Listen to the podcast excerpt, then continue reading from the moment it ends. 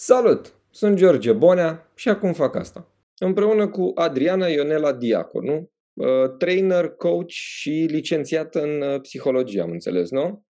Da. Ca să nu mai fac nicio confuzie de data asta. Ce faci?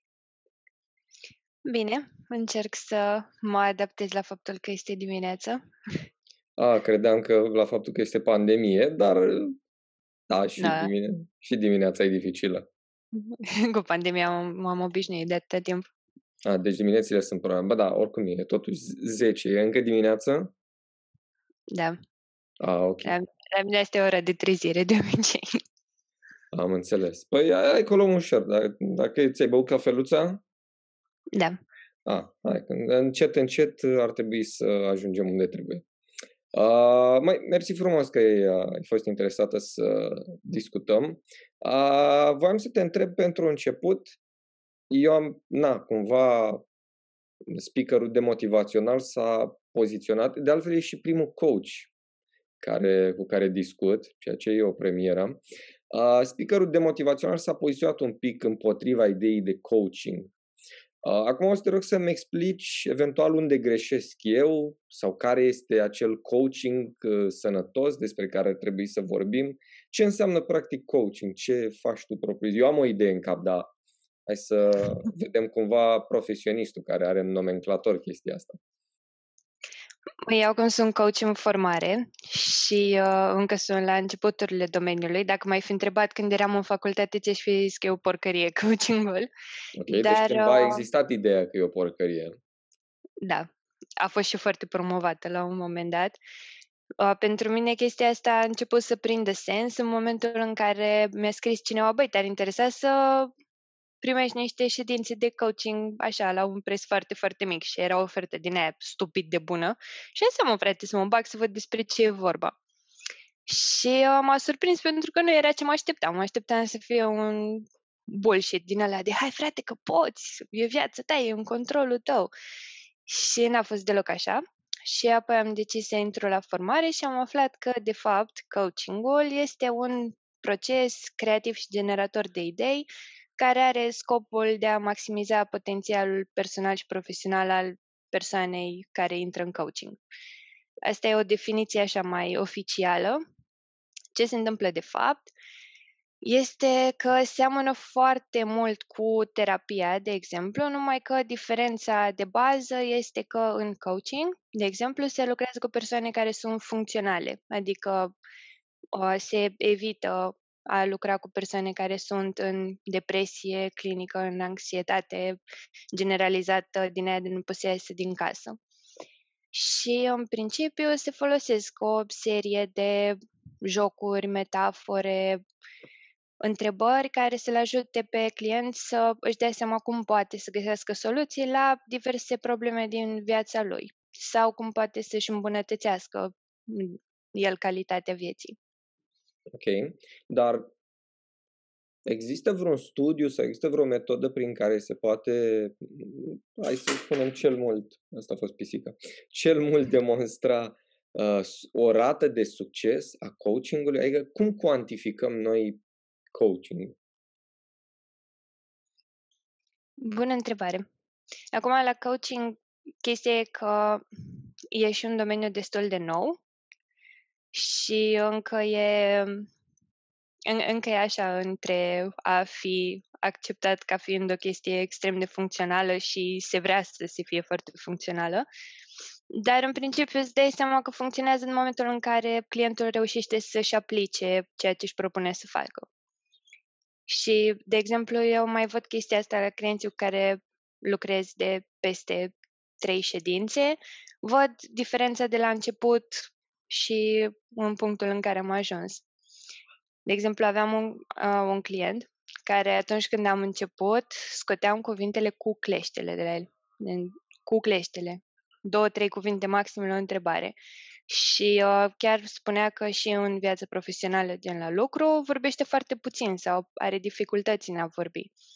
Și după vreo trei ședințe, prin faptul că a analizat situația și prin activitățile pe care le-am făcut împreună, a reușit să își impună mai mult punctul de vedere la lucru și a început să vorbească mai mult și se vedea și în ședință. Zicea propoziții întregi, fraze lungi și erau, wow, ok, chiar funcționează și asta a fost o surpriză foarte plăcută. Da, uite, am o dilemă. Uh, știu că ai spus și la început, dar până la urmă, care este diferența notabilă dintre terapie și coaching? Adică, ce oferă un coach spre deosebire de un terapeut, de un terapeut bun? Pentru că ce mi-ai spus tu acum e ceva ce probabil poți să rezolvi și în terapie. Bine, a- aștept să-mi spui tu, că era să-mi dau răspunsul singur sau ceea ce cred a fi răspunsul, dar asta zic. Care e de fapt diferența între terapie și coaching? Sunt uh, diferențe destul de mici. De exemplu, la coaching nu există niciodată o agendă prestabilită nici la terapie neapărat, dar la terapie mai sunt totuși niște pași pe care trebuie să-i urmezi sau niște tehnici pe care le începi și trebuie să le duci la capăt pe mai multe ședințe. La coaching nu se întâmplă chestia asta. Se începe ședința și întrebarea este despre ce vrei să vorbim astăzi și lucrurile se stabilesc la începutul ședinței, se, uh, atunci se contractează un obiectiv și pe baza obiectivului cu care vine clientul, pe el se lucrează în cadrul, uh, în cadrul ședinței. Și clientul are controlul ăsta de a stabili exact despre ce vrea să vorbească. În schimb, la terapie e mai mult despre ce are nevoie să vorbească, nu neapărat că vrea, că nu vrea. Pentru că dacă are, de exemplu, o parte de uh, fobii, de exemplu, și vrea să le depășească în terapie, atunci ar avea niște tehnici de uh, expunere progresivă, de exemplu, și atunci ar trebui să meargă cursul intervenției ca să aibă efect. La coaching se poate întrerupe. De exemplu, dacă începem să lucrăm pe un plan și uh, clientul își dă seama că apare ceva mai important despre care vrea să vorbească, atunci se poate întrerupe ce făceam ca plan inițial și să trecem la un alt subiect. O întrebare, dacă cineva vine la tine pentru o sesiune de coaching cu, nu știu, un vis să, care e nerealizabil sau oricum te, tu, având și background-ul de psihologie, îți cam dai seama dacă omul se potrivește sau nu în povestea la care vrea, la care vrea să ajungă. Cum funcționează? Îi spui? Adică ține de deontologia coachingului să-i spui omului, bă, nu, e, n-ai, nu o să se întâmple ce-ți dorești. Adică coboară-ți un pic așteptările sau cum, cum se tratează tipul ăsta de Uite, de o altă chestie o altă chestie interesantă la coaching, nu prea spun eu lucruri, mai degrabă pun întrebări. Pun întrebări care testează realitatea și acum vis nerealist. Depinde și care e visul omului și cât de nerealist este, pentru că dacă visul e să facă, nu știu, o mie de euro mâine, ar putea să fie nerealist. În același timp, depinde și ce vrea să facă. Că, de exemplu, dacă vrea să investească în criptomonede, poate are norocul să spargă, să spargă gheața în două, trei zile.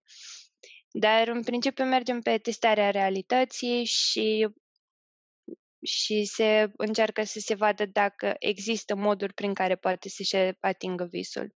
Și dacă nu, atunci încerc să îl ajut să-și dea seama dacă e realist sau nu, dar nu-i spun. Ok. Uh, te, când te-ai apucat, când te-ai hotărât să mergi în direcția asta cu coaching-ul, uh, bine, și de altfel e valabilă întrebarea și astăzi, la un timp după ce ai început chestia asta. Uh, e o piață pentru așa ceva? Eu mai lucrând din când în când și în domeniul corporate, am observat că în unele companii este această plăcere în a chema pe cineva care să coachuiască, să țină niște discursuri într-o anumită notă. Dar asta e o realitate imparțială. Cum e de partea cealaltă văzută toată industria asta? Sunt oameni care caută așa ceva? Adică tu am văzut că locuiești în Cluj, nu? Da. În Cluj există o piață pentru coaching? Adică sunt oameni care vin periodic la așa ceva? Sunt oameni care află și uh, la început uh, sunt confuzi pentru că uh, tot confundă coachingul cu alte domenii. Se așteaptă să dau sfaturi sau să le spun rețete de succes. Se mai întâmplă. Și apoi au surpriză că nu le zic ce să facă, nu le zic rețete de succes și că îi provoc pe ei să gândească. Um, există o piață și nu chiar. Există o piață de oameni care ar putea accesa serviciile astea, dar încă nu știu de ele. Și tocmai de asta chiar m-aș bucura să promovez coachingul, pentru că, în principiu, coachingul este specializat pe îmbunătățirea calității vieții. Și uh, asta mi se pare extraordinar. Tocmai asta m-a atras la coaching. A lucra cu oameni care vor mai mult de la ei. Ok, înțeles. Pentru mine ți e foarte debusolant că, uite, o întrebare personală uh, care să găsească cumva un răspuns la o întrebare. De ce nu ai dorit să faci terapie în formatul clasic? Adică de ce te-ai dus spre coaching și nu spre a fi un terapeut, de exemplu?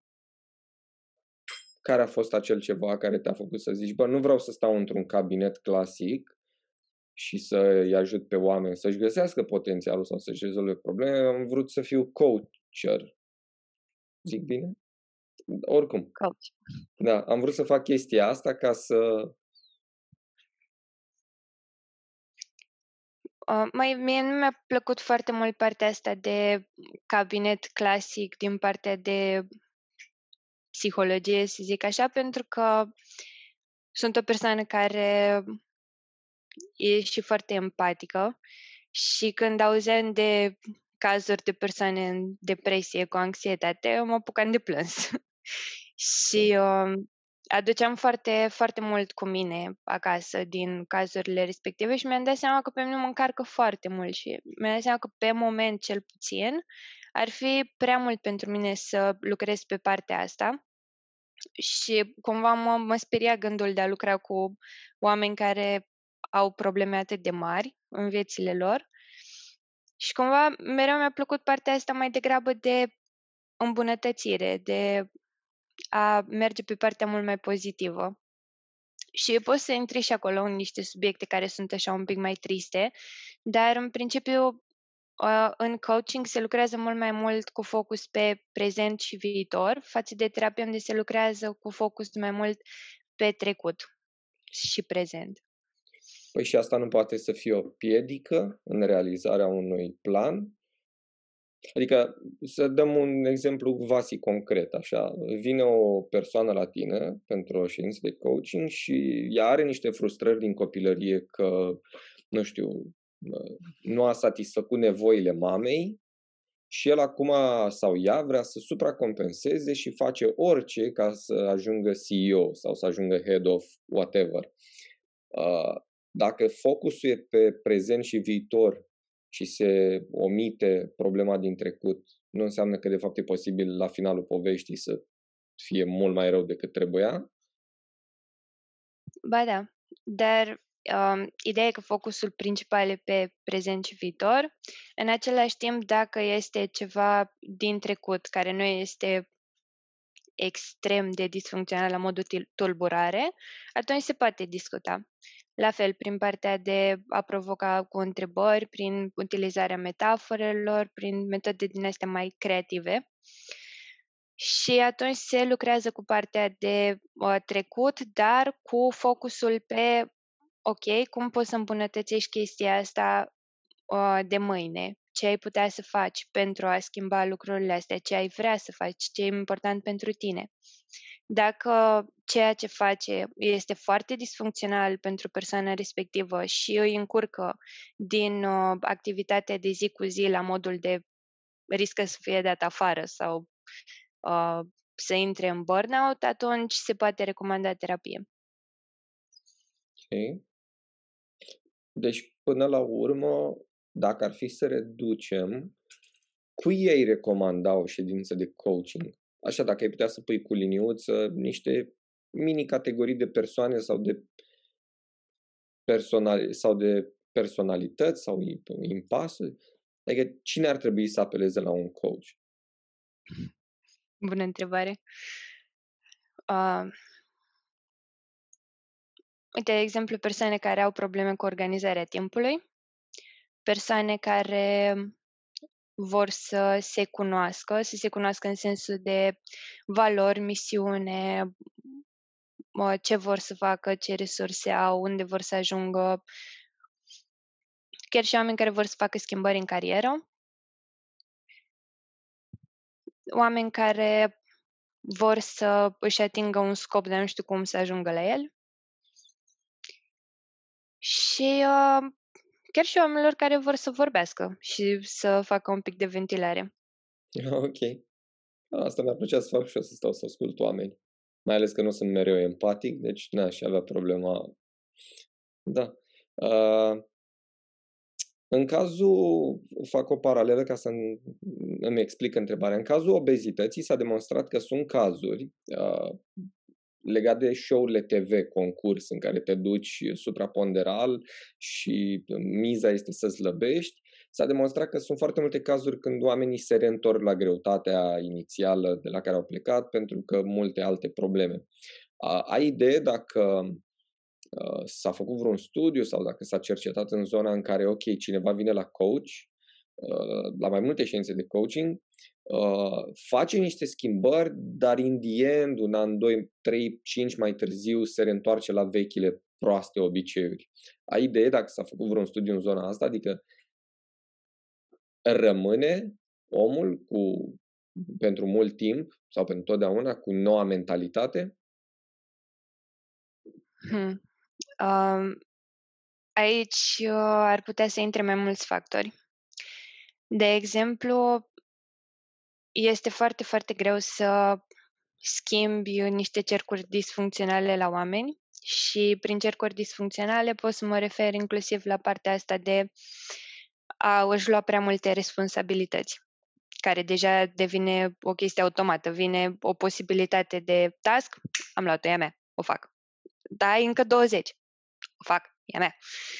Și uh, cercul ăsta se rupe foarte greu dar, în principiu, dacă reușești să spargi cercul ăla, ca și client, ca și coach nu reușești, ca și client, dacă reușești să spargi cercul ăla în care te afli și reușești să-ți găsești uh, metodele prin care să identifici de ce ai nevoie să îți iei toate tascurile alea și compensezi nevoia aia de a, supra, de a te supraaglomera cu altceva, atunci poți să rămâi pe termen lung cu gândirea de ok, îmi iau tascuri cât pot să duc.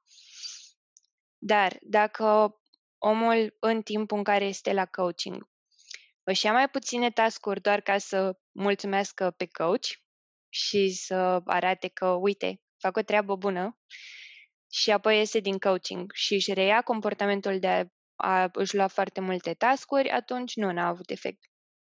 Nu știu dacă are sens. Nu, are, mă gândeam acum că e posibil ca unii oameni să respecte anumite lucruri pe care le discută în sesiunile de coaching doar de dragul de a arăta că, uite mă, nu cheltui banii aiure, adică îmi imaginez că e posibil ca unii oameni să facă chestia asta doar de dragul. Cum de altfel am auzit că sunt oameni care merg la terapie uh, doar pentru că relația cu terapeutul, acel, acea rutină, îi obligă cumva să-și mențină obiceiurile sănătoase. O, o resimt așa ca pe un job, ca pe o rutină ciudată, dar așa funcționează. Sau poate fi nevoie de a fi validat de persoana respectivă. Sau așa, sau așa, e și asta o variantă. Uh, legat de psihologie, vreau să te întreb pentru că ai, uh, ești licențiată. Uh, ai resimțit uh, vreun blocaj din partea oamenilor care vin la sesiuni de coaching în a se duce la terapie? Adică tu cumva ești în ambele lumi, și în cea a psihologilor și în cea a coachilor. Uh, ai resimțit că oamenii să aibă o percepție mai bună față de coaching decât de, față de terapie? Asta în sensul în care mulți români, destui români, nu știu dacă mulți s-au dar destui români consideră că dacă te duci la terapeut e semn că ești nebun. Cumva față de coaching, în momentul în care oamenii au o vagă idee despre ce poate să însemne, pentru că de fiecare dată clarific la început cam ce înseamnă și cam ce se face. Uh, cumva dacă oamenii au o vagă idee despre ce e coachingul, deschiderea e mult mai mare, pentru că deja din start nu intră partea aia de am o problemă, e partea de ok, ce pot să fac mai bine cu viața mea. Și atunci deschiderea clar este mai mare. Uh, în același timp, există oameni care merg și la terapie și la coaching. Și uh, pentru mine chestia asta este, este foarte important de clarificat de la început, pentru că vreau să văd în ce stadiu este omul ăla cu terapia, ca să văd dacă pot să-l iau și în coaching. E o relație profesională între un, între un terapeut și un coacher? Acum, personal nu am vorbit cu terapeuții uh, persoanelor cu care lucrez. Asta și pentru că oamenii care au venit la mine sunt într-un stadiu foarte funcțional și atunci nu am simțit nevoia, dar aș, uh, aș cere acordul să, nu știu, primesc un, o bifă de la terapeut la un moment dat dacă aș vedea că încă scârție puțin treaba. Totuși, eu m-aș feri foarte tare să lucrez cu persoane care sunt într-un proces terapeutic legat de ceva clinic și profund uh, înrădăcinat în viața persoanei care poate să afecteze foarte tare și să vină și la coaching. Ok. Știu că terapeuții trec și ei printr-un proces care se numește supervizare, uh-huh. care are da. mai multe roluri, nu doar acela de a vedea dacă își face bine treaba sau nu. În domeniul coachingului există această supervizare? Există, dar nu este obligatorie. Adică poți să alegi să faci supervizare și uh, pentru asta plătești servicii de supervizare, adică plătești pe cineva per ședință. Și din, din perspectiva ta ar fi util să faci supervizarea? N-ar fi? Bineînțeles că ar fi util. Și la coaching cât e de domeniu nou și pare foarte flower power și uh, creativ și o joacă, de fapt e destul de greu. Și uh, sunt multe chestii care, uh, pe care și eu le greșesc acum și uh, pe care încerc să mi le scot din sistem și sunt unele cazuri în care te gândești, ok, dar eu simt că îmi scapă ceva aici, poate să scape ceva, pentru că sunt oamenii care povestesc foarte mult și de fapt se învârt în jurul unui subiect care de fapt ar trebui să fie miezul problemei și fix pe la locolesc. Și uneori poate nu-ți dai seama cum să abordezi problema respectivă, ce fel de întrebări să pui și atunci poate că este benefic să vorbești cu un om din supervizare care să-ți spună, bă, uite, aici ai greșit, așa ar fi trebuit să abordezi problema. Uite, am o întrebare. Când termini uh, facultatea de psihologie, acei trei ani, nu? Și ești da. licențiat, da. îți poți deschide cabinet de terapie? Nu. După cât timp trebuie să îți poți deschide un cabinet? Păi există două variante. Ori intri la master și faci o parte de formare și îți alegi un tip de formare, iar apoi se intră în supervizare și apoi există un proces cu Consiliul Psihologilor pe care nu îl știu foarte exact dar, în principiu, cam încă 2-3 ani mai durează până să deschizi cabinet. Acum depinde. Okay. Unora le ia șase luni după ce termină supervizarea, unul le ia mai mult. Corect. Și în cazul coachingului, la cât timp după ce termini uh, cursurile pe care am, ai spus la început că le-ai făcut, îți poți deschide o afacere de coaching? Ai cât România... durează, de exemplu, cât, cât au durat cursurile pe care le-ai făcut tu? Uh, asta e o chestie interesantă, că în România nu nu e foarte bine reglementată chestia pe coaching spre deloc și practic poți să începi să practici cam oricând. Cred că sunt oameni care fac coaching și n-au făcut un curs de coaching în viața lor. Okay. Din păcate. Uh, cursul pe care eu îl fac durează 8 luni, în care 8 luni sunt pe lângă partea de cursuri în care înveți efectiv despre coaching, ai și partea de dezvoltare personală în care ți se analizează toată viața mai mult sau mai puțin și înveți toate tehnicile pe tine ca om, ca și cum ai fi client. Și avem și 120 de ore de intervizări, care înseamnă 120 de ore în care uh, oamenii care sunt la cursul respectiv se văd și fac practică unii pe alții și completăm rapoarte. După mai uh, trebuie făcut un eseu în care să povestim despre uh, cum ne-am dezvoltat noi din punctul zero în care am început uh, cursul până când am terminat și mai sunt și alte cerințe, dar diferă de la curs la curs. Dar în principal, cel puțin asta pe care l-ai uh, făcut tu a durat 8 luni, nu? Încă durează. Am ah. terminat, am terminat partea de life coaching și uh, am ales să încep să practic pentru că deja știam mare parte din, uh, din tehnici și practic este un mod prin care am învățat și anume să încep să pui în aplicare și să testezi. Pentru că da, așa se face și la, și la terapie. Încep și practici. Doar că diferența este că la partea de uh, psiholog de cabinet ai nevoie de mai multă teorie pentru că trebuie să știi fiecare tulburare, mult mai multe tehnici, pentru că este o altă zonă cu care se lucrează. La coaching se învață foarte multe și pe parcurs. De exemplu, nu contează că te învață la curs 40 de tehnici, că nu ăla e scopul, tehnicile alea le mai înveți și tu pe parcurs. Scopul este să înveți metoda de lucru, cum să pui întrebările și cum să uh, analizezi ședința în momentul în care ești în ea.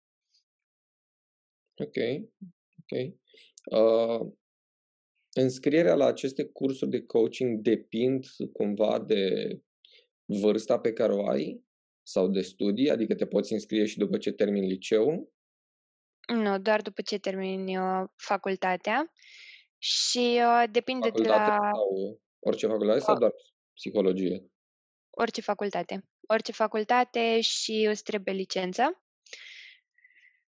Uh, unele, uh, unele cursuri au și alte cerințe, de exemplu să uh, fi lucrat trei ani sau cinci sau să fi făcut voluntariat în timpul ăsta cu uh, contract. Asta am văzut că este cerințe la unele dintre ele. Acum spuneai tu, acum câteva minute, despre faptul că e foarte slab legiferat domeniul. Dar din ce remarc și din ce îmi spui tu, mi se pare foarte interesant că între ele, aceste cursuri de coaching, nu sunt bine uh, stabilite, în sensul că ai X firmă care cere să termin facultate și licență și voluntariat uh, și unde, să zicem, durează 8 luni sau un an, dar ai probabil și alte, ai spus că sunt oameni care nici n-au terminat cursurile și practică coaching. Asta nu da. e, n-am cuvântul potrivit la mine, dar nu e un pic cam aiurea? Adică n-ar trebui nici... să existe acest colegiu al coachingului care să spună, bă, efectiv să spună, pentru că e un domeniu în care lucrezi cu omul și nu-ți permiți, urmează să te întreb și de malpraxisul coachingului. Nu cred că îți permiți luxul de a greși cineva în numele domeniului în care lucrezi tu. Că îți steică piața. Și asta zic din experiența ta din interiorul acestor firme care fac cursuri.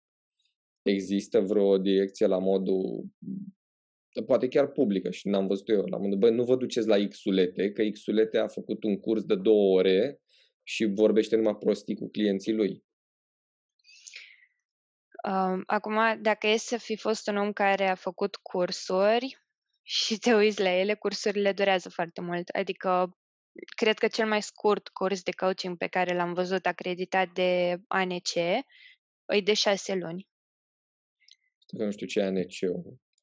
Autoritatea Națională de Calificări. Ah, ok. Durează șase luni, nu? Cel mai scurt pe care l-am văzut și sunt și foarte costisitoare, unele dintre ele. Uh, destul de greu să găsești în România cursuri care sunt atât de bune, să zic așa. Sunt multe cursuri bune, dar uh, deci există, da, există șanse, există șanse să dai de o bombă și că stăteam și mă gândeam că ai spus tu că e important să mergi cu licența luată, știi? Dacă tu ai făcut o bombă de facultate, nu știu, facultatea Mihai Pazvante Chioru din Bragadiru și ești licențiat în Super Saiyan și alte porcării, trebuie să existe acest curs de coaching care să te ateste și zici la un bă, dar câtă veridicitate mai are toată nebunia asta? Adică, nu știu, tu ți-ai pus problema că în domeniul în care urmează să activezi și deja activezi, e posibil să ai o grămadă de uh, colegi de breazlă care n-au nicio treabă cu asta? Adică, și între voi discutați despre chestia asta? Adică, te întreb pentru că speakerul demotivațional a, a fost uh, influențat și uh, sursa de inspirație principală au fost niște personaje care cel mai probabil au terminat niște cursuri, dar nu doar că sunt analfabete, dar spun și prostii. Sunt analfabete și științific, nu doar uh, că nu știu limba română. Și de asta zic, între voi discutați la modul, bă, l-ai văzut mă pe ăla, pe desculțul ăla ce prostii spune pe YouTube? Sincer, am interacționat cu persoane care fac coaching și nu au o formare, au mai multe formări și în principiu nu doar în țară, au și în străinătate. Și eu am vrut să merg la un curs de formare în Olanda, doar că s-a amânat slash anulat din cauza pandemiei.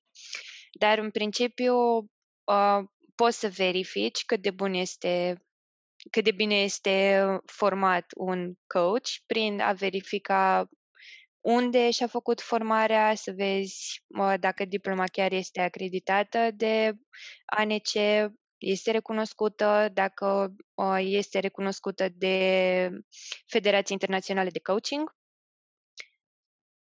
ceea ce cred că avem un singur curs în țară care este acreditat de um, Federație Internațională de Coaching, sau poate sunt mai multe și nu știu de ele.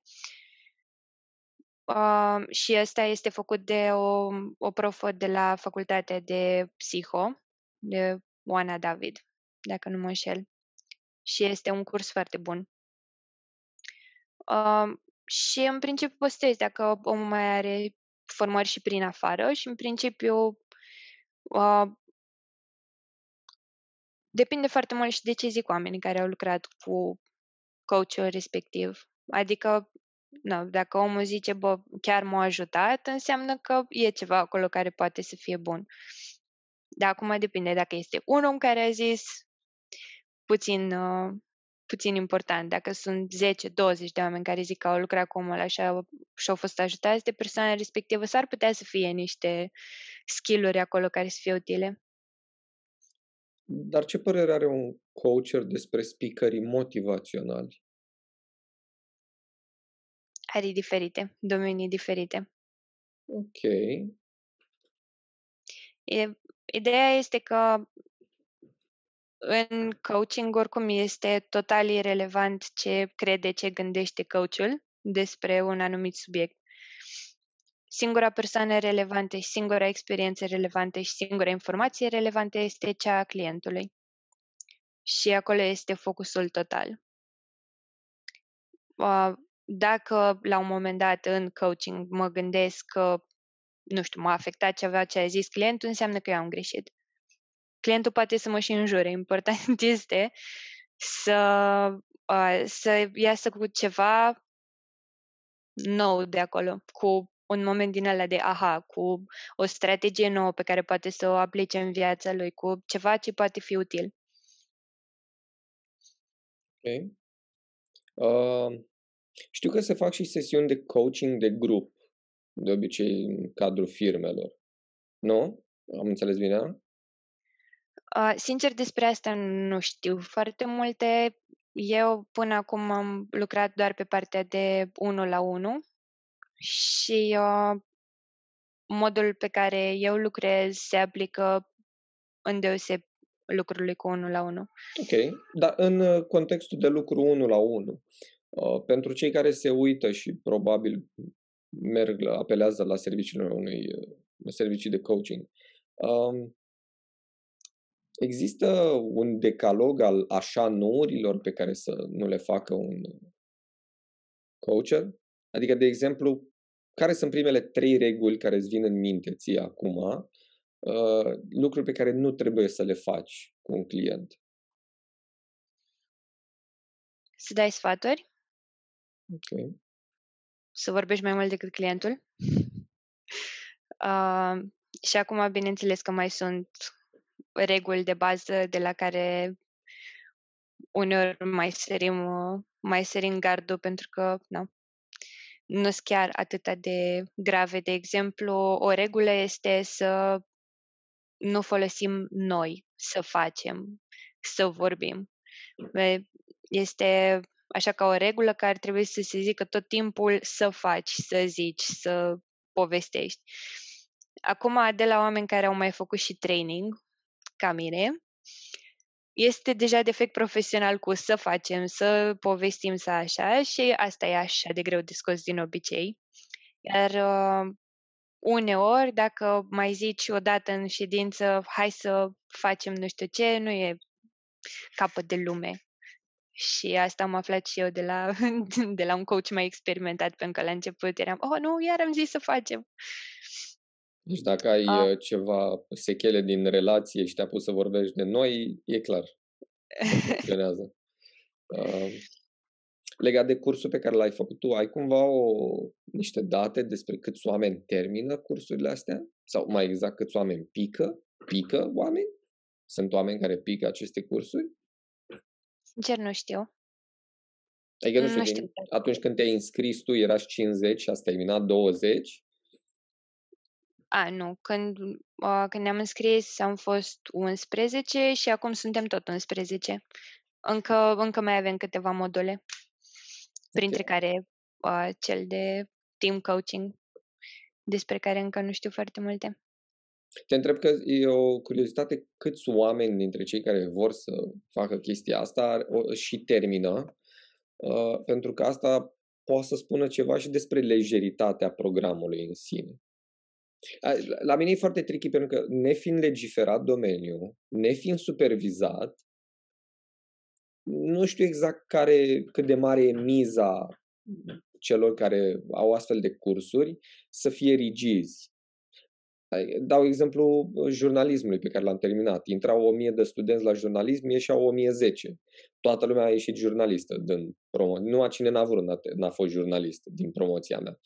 Asta pentru că nu e o miză reală, adică e doar undeva pe ăștia de la facultăți câți... Uh, oricum se gândesc că nici dracu nu o să ajungă să lucreze prin ziare. Sau mai rău, o să ajungă și după aia o să le pară rău că văd știri tâmpite. Și de asta zic, eram curios dacă e vreo miză a firmelor care au astfel de cursuri, în sensul, bă, nu ai stofă, uite, ia bănuții sau nu, du-te acasă. Da, poate are cineva date din cei care ne urmăresc și pot lăsa la comentarii. Adică chiar aș fi interesat să aflu că aceste firme trag linii acolo unde simt că nu e loc. Ideea e că până la urmă te filtrează procesul în sine, pentru că e destul de greu. În primul rând pentru că îți analizezi tu foarte mult viața și lucrezi foarte mult cu tine și la un moment dat poate să fie prea mult și să renunți din chestia asta. Apoi poate să fie supra-solicitant să faci toate orele de practică, pentru că, na, pe lângă lucru și ce mai facem în viața noastră de zi cu zi, trebuie să băgăm și orele astea în care să practicăm și să facem raportul și să trimitem, să citim comentariile pe care le primim de la, de la profesorii noștri. Pe lângă asta, mai este și faptul că trebuie să îndeplinești și celelalte cerințe. Și până la final, tu trebuie să îndeplinești toate cerințele astea ca să intri în examen. Dacă nu ți-ai terminat toate orele de practică, de exemplu, poți să mai practici cu alte grupe sau să mai lucrezi la ceea ce mai ai de lucrat și să dai examenul cu o altă tură. Deci cumva merge mai mult pe sistemul de faci asta până când ești pregătit să dai examenul, nu dai examenul ca să-l pici, ca să-l treci din nou, ca să-l treci altă dată. Ceea ce mi se pare că este un mod mult mai bun de învățare, pentru că până la urmă scopul învățării nu este să treci sau să pici, este să acumulezi cunoștințe și skill-uri ca să poți să faci ceva. Corect. Uh, acum ca să trec la alt domeniu, uh, spuneai că ai participat și la proiecte de combatere a bullying-ului în școli.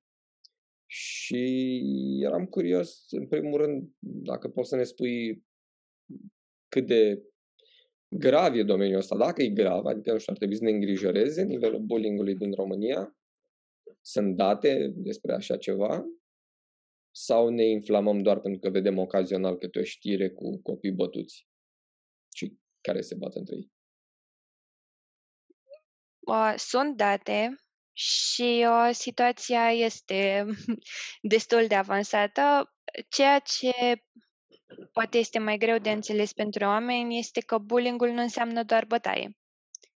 Bullying-ul este un fenomen complex care începe de la familie de foarte multe ori, care poate să nască o posibilă uh, dorință de agresiune mai departe. Și de foarte multe ori, persoanele care agresează la rândul lor sunt victime. Și uh, chestia asta se poate întâmpla în foarte multe domenii, adică focusul e foarte mult pe școli, dar în același timp bullying-ul se poate întâmpla pe internet, se poate întâmpla pe stradă, se poate întâmpla la locul de muncă. Și poate să ia foarte multe forme, poate să ia forme de glume care par uh, care parcă nu ar uh, răni pe nimeni, dar de fapt afectează stima de sine, încrederea persoanei respective și îi afectează calitatea vieții. Poate să ia o formă excluderii sociale în care prin bârfe sau prin a omite să înveți un om undeva, poți să-i afectezi viața și să-l faci să se simtă foarte nașpa sau foarte exclus sau foarte singur. Și uh, cumva are atât de multe laturi și straturi domeniul ăsta, încât uh, cred că cea mai importantă parte acum ar fi să învățăm ce este bullying-ul până la urmă și să vedem să cum putem să-l identificăm. Și din uh, experiența ta în uh, campaniile în care ai lucrat, cum vezi tu că s-ar putea combate bullying-ul? Hai să luăm la nivel de școală, ca să nu vorbim de tot fenomenul. Ceea ce am făcut Ceea ce am făcut uh, noi în campania pe care am coordonat-o, am, uh, am făcut uh, o serie de mese rotunde pentru profesori, psihologi, consilieri școlari, oameni din inspectorate, practic mai mulți specialiști care lucrează pe partea de combaterea bullying-ului deja. Și prin mesele rotunde noi am vrut să-i ajutăm să se întâlnească, în primul rând, și mesele rotunde au fost structurate cam așa. În prima parte veneau specialiști, uh, doctoranți sau oameni care uh, sunt psihologi și lucrează pe proiecte de bullying și uh, vorbeau despre date concrete, au vorbit și despre cyberbullying, au vorbit și despre partea de intervenții și ce se poate face. Iar uh, la ultima masă rotundă, noi i-am provocat pe oamenii ăștia să facă echipe pe uh, ceea ce vor să implementeze. De exemplu, uh, un proiect pentru elevi de uh, gimnaziu și se face o grupă sau un proiect pentru părinții elevilor de liceu. Și uh, i-am adus împreună, i-am, uh, le-am dat un template pe care să își creeze proiectul și acum suntem în stadiul în care din echipa noastră există un mentor în fiecare echipă și oamenii ăștia sunt cumva ajutați de noi să facă ei proiecte în școală. Și pe ideea pe care noi am mers în campanie este de a crea comunități pentru a reduce bullying-ul și uh, sperăm noi chiar să ajutăm să dispară. Comunitățile sunt foarte importante, să ajutăm pe oameni să înțeleagă ce se întâmplă, să vadă consecințele, să știe cum să acționeze funcțional, să nu uh, reacționeze la bullying cu bullying, pentru că și asta este o problemă, și uh, să facă activități împreună. Făcând activități împreună, legând prietenii, legând relații, uh, creând sisteme de siguranță în cadrul comunității, atunci bullying-ul chiar poate să, chiar poate să dispară. Și inclusiv pot face glume între ei fără să lezeze. Da, pot să facă glume care să respecte în același timp limitele persoanelor. Da, corect. Că mă gândeam la chestia asta că ai spus mai devreme că și glumele sunt o formă de bullying. Și mă gândeam că atunci când eu eram elev, glumele erau singurul mod în care puteam să mă apăr de bullying. So, nu. Asta a funcționat bine. Uite unde am ajuns azi dacă nu mi-a plăcut școala. Uh, Acum... Spune, scuze.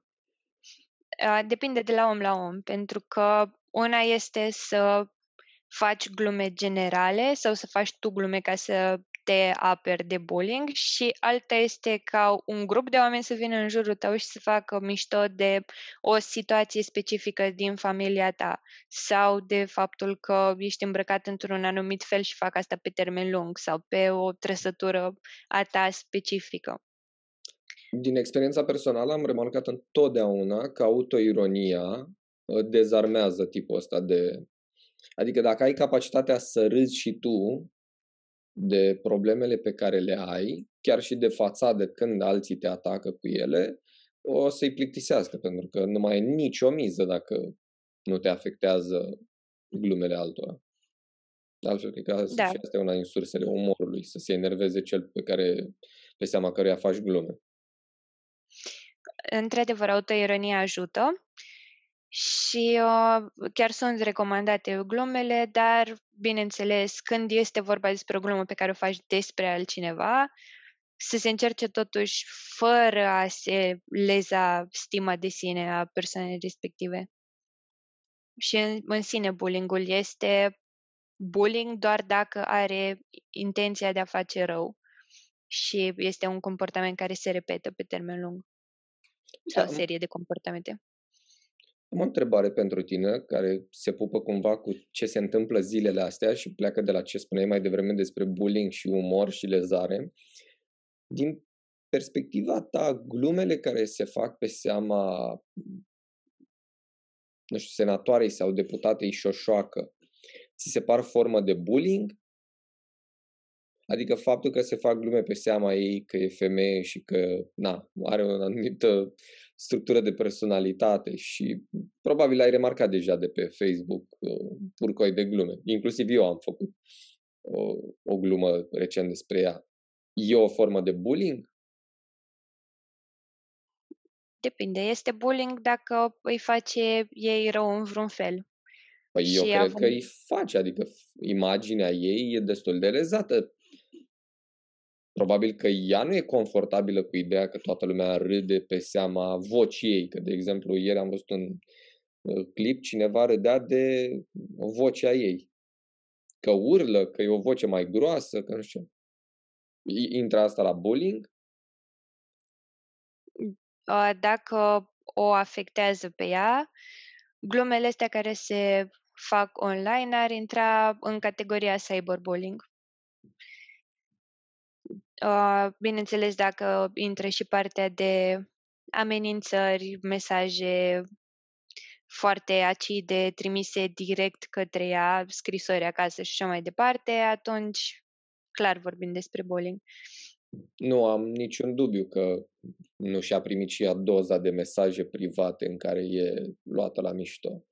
Da, am ținut să te întreb de chestia asta cu șoșoacă, pentru că sunt ferm convins că, cel puțin la podcastul, podcasturile pe care le fac eu, se uită foarte mulți oameni care sunt din bula asta. Din bula râdem de șoșoacă, șoșoacă e proastă, șoșoacă e nebună, șoșoacă are vocea groasă. Și plecând de la explicația pe care ai dat-o tu despre bullying, voiam să fie un exercițiu de reflexie pentru toată lumea dacă și noi facem chestia asta la rândul nostru. Adică e interesant să ne gândim unde tragem linie vis-a-vis de bullying sau nu. Evident, probabil acum ceva la comentarii o să se apuce să vorbească despre faptul că nu e bullying dacă te iei de oameni pe care nu-i placi și care fac rău nației și tot așa. Dar asta e cu tot o altă discuție. Da, măi. Uh, foarte interesant și există vreo strategie cumva de țară vis-a-vis de bullying, adică din ce cunoști? Nu știu, s-au impus niște lucruri ca până în 2030 să X lucru sau până în 2040? Există multe mișcări și proiecte sunt foarte mulți profesori care fac proiecte pentru combaterea bullying-ului și sunt proiecte foarte mișto, foarte creative. Sunt oameni de la inspectorate care fac asta, sunt consilieri, sunt grupuri de oameni care fac proiecte între ei. Ca strategie națională nu știu exact să îți spun, știu că au zis că este ilegal bullying-ul și eram, no, bine, super. Ați ajutat, bravo. Da. Mai uh, ne apropiem de final și așa cum probabil știi, sunt acele două întrebări cruciale pe care am uitat să-i le pun invitatului precedent lui Marius. Uh, o carte, ne recomanzi o carte, una care pe tine te-a influențat în vreun fel sau care simți că ți-a deschis ochii, stai să o și caut. Una din cărțile mele preferate pe care o recomand tuturor este Comunicare non-violentă de Marshall Rosenberg și am și poză aici. Ce ai?